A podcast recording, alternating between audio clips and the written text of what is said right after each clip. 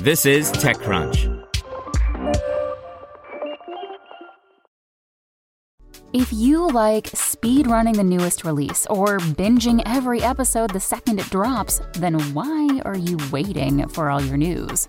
Check out IGN's updated games and entertainment news podcast. We're dropping new episodes in your feed all day to keep you up to date the minute there's a new announcement. Find IGN Games and Entertainment News wherever you listen.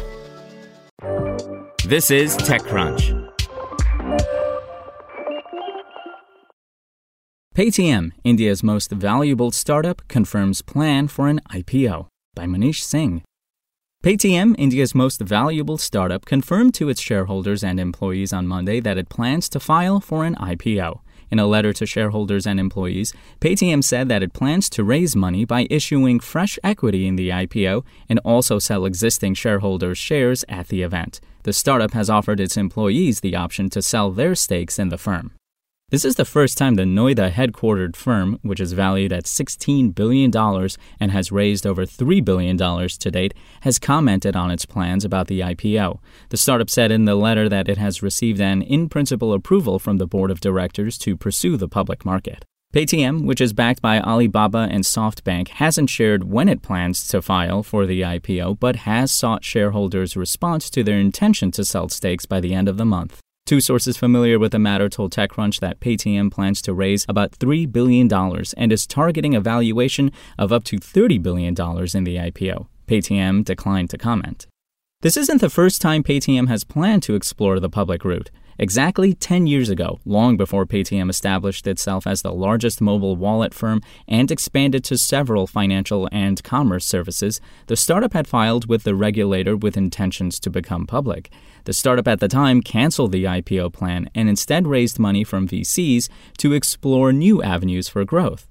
A lot is riding on a successful IPO for Paytm, which reported a consolidated loss of $233.6 million for the financial year that ended in March this year, down from $404 million a year ago.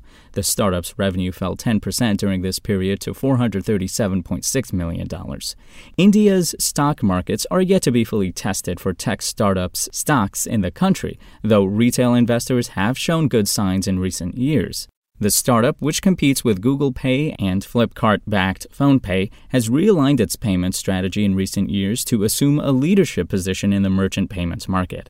In a report to its clients late last month, analysts at Bernstein said the startup's credit tech vertical is likely to lead the next wave of its revenue growth. With the advent of UPI, there has been a rising narrative that questioned Paytm's market leadership, the analysts wrote, referring to the exponential growth of payment stack developed by retail banks in India that has been adopted by several firms, including Google and PhonePe, as well as Paytm, and which has somewhat lowered the appeal of mobile wallets in India.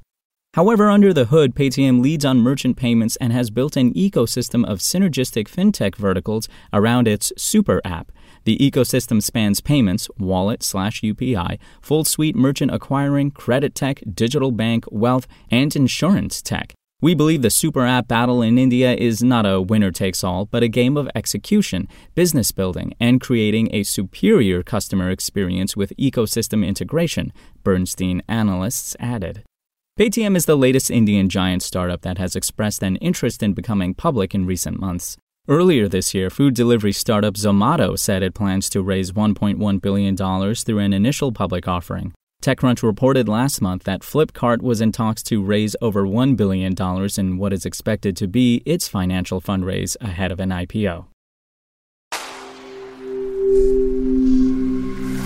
Spoken Layer. Want to learn how you can make smarter decisions with your money? Well, I've got the podcast for you.